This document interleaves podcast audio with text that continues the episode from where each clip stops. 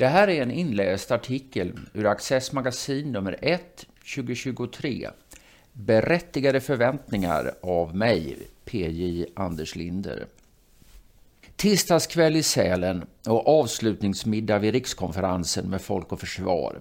Justitieminister Gunnar Strömmer håller tacktal i Högfjällshotellets vinterträdgård och tar rummet med storm med hjälp av en fin mix av Sälenminnen, humor och självdistans. Hans formella konferensanförande tidigare under dagen var desto allvarligare. Strömmer inledde med att konstatera att över 60 människor fallit offer för dödsskjutningar i Sverige under 2022, ett dystert rekord, och ställde det i skarp kontrast till Norges fyra, Danmarks fyra och Finlands två skjutvapendöda. Så fortsatte han, och jag citerar, det är helt avgörande att vi inte tillåter oss själva att trubbas av eller ge upp. Vi är i ett läge, tror jag, när vi hela tiden måste påminna oss om vad som är rimligt och godtagbart och drygt en dödlig skjutning i veckan är inte det. Vi talar om en brottslighet som är systemhotande. Den är förstås förödande för brottsoffren och deras anhöriga men den underminerar också rättstryggheten för allmänheten och hotar i förlängningen det fria och öppna samhället. Den som riskerar att träffas av förlupna kulor utanför McDonalds är inte säker. Den som bor i en trappuppgång där det detonerar en bomb är inte säker.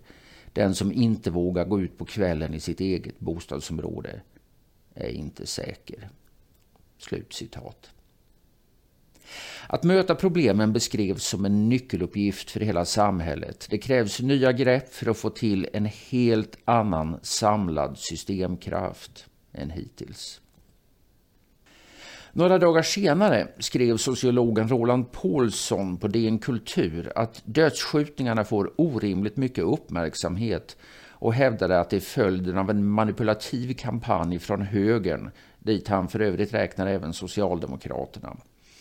Artikeln har goda förutsättningar att bli en minor classic fast näppeligen på det sätt som Paulsen har tänkt sig. Inte som avslöjande upplysningsgärning utan som praktexempel på rasande protestskri från en krets som till sist alldeles har tappat greppet över dagordningen. Eja tog en reporter med sig texten till en våldsdrabbad förort och ställde frågan till dem som bor där. Regeringens kriminalpolitik ger högsta prioritet åt att få stopp på skjutande och sprängningar. Ser du det som uttryck för konservativ manipulation? Ja, det skulle inte förvåna mig om det blev ganska glest mellan ja-svaren. Fast det kanske inte skulle förvåna Paulsen heller. Vad annat kan man vänta sig från grundlurade människor? Å andra sidan skulle det inte heller förvåna mig ifall de tillfrågade ställde sig skeptiska även till sittande regering. Besked om att brottsligheten ska tuktas har duggat tätt så länge utan att man kunnat se resultat. Trots stora satsningar på polisen förblir andelen uppklarade gängbrott förfärande liten och det redovisas överlag färre ärenden från polisen till åklagarmyndigheten. Inte bara skjutvapenmorden utan också sprängningarna ökade i antal under 2022.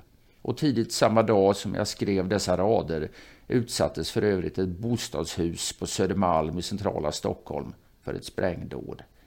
Vissa områden är förstås mer utsatta än andra, men ska man hitta ett verkligt tryggt rum undan gängvåldet, då får man numera bege sig till Gotska Sandön eller till Sarek. Har då Strömmer och Tidöpartierna något att komma med som ger hopp om förändring? Ja, de tänker i alla fall ge rättsapparaten en uppsättning nya verktyg. Avlyssning av kriminella gäng redan vid misstanke, bättre möjlighet att konfiskera brottsvinster, anonyma vittnen, visitationszoner, rejäl begränsning av sekretessen myndigheter emellan så att viktig information lätt kan delas. Och ett fyrfaldigande av polisens fasta kameraövervakning. Allt ska förstås beredas enligt konstens alla regler, men de första förändringarna bör kunna komma på plats under första halvåret 2023. Angeläget var även beskedet att förväntningarna höjs på polisen. I Sälen skruvade regeringen åt tumskruvarna ett par varv, skriver den garvade reporten Jonas Gummesson i en kommentar. Så skulle förstås inte Strömer formulera sig. Men när han i talet sa att det med alla de nya resurserna naturligtvis följer berättigade förväntningar från medborgarna på resultat och leverans, alltså betyder det ungefär samma sak. I regleringsbrevet för 2023 får också polisen i uppdrag att snabbt vässa sin operativa förmåga. En första återrapportering till regeringen ska ske redan i april. Nu gäller det att leverera. Gott så. Men nya instruktioner och verktyg till trots står ett besvärande faktum kvar i vägen för rejäla framgångar i arbetet mot just skjutvapenvåldet. Och det kan sammanfattas i två korta meningar. Lejonparten av förövarna är under 18 år. Förövare under 18 år får mycket stora straffrabatter. Maxstraffet är fyra års sluten ungdomsvård. Förövare under 15 år kan inte dömas för brott överhuvudtaget. Och en 14-åring som utrustas med automatvapen och får betalt för att meja ner en hel person, ja eller en hel familj, går helt fri från straff. Det allmänna har inget mer avskräckande än stöd och vård att komma med. Att rekrytera mycket unga pojkar som mulor och torpeder blir mot denna bakgrund ytterst attraktivt för de som håller i de kriminella trådarna. Lagen betraktar fortsatt unga brottslingar som vilsekomna lamm som inget hellre önskar sig än komma tillbaka till flocken. Små vänliga vinkar är då vad som behövs. Insatser i socialtjänsten ska vara så lite ingripande som möjligt och blir det fråga om straff ska de vara så korta det någonsin går. Gång efter annan läser man om unga brottslingar som har straffregister långa som önskelistorna i tomtens verkstad. Det allmänna behandlar dem oändligt mycket mildare än de själva har behandlat sina offer.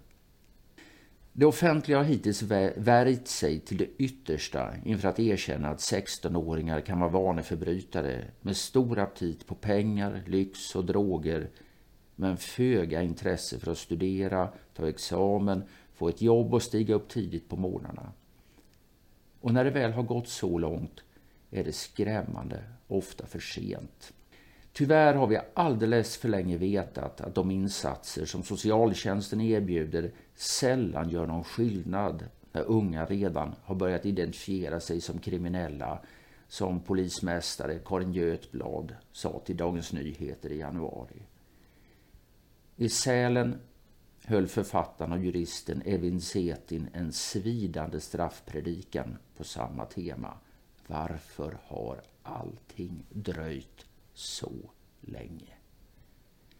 Justitieministern har öppnat för mer realistisk politik. Tidigare och mindre valfria insatser från socialtjänsten i syfte att hålla unga borta från brott. Speciella ungdomsfängelser för de som redan hunnit begå grova brott. Men även strafftider och regler om straffmyndighet behöver anpassas till ett nytt och bistert läge. Kärvheten rimmar kanske inte helt med Strömmes ljusa kynne men vapenvåldets mörker måste kuvas. Du har lyssnat på en artikel ur Access magasin. För fler artiklar, poddar och Access TV besök oss på access.se.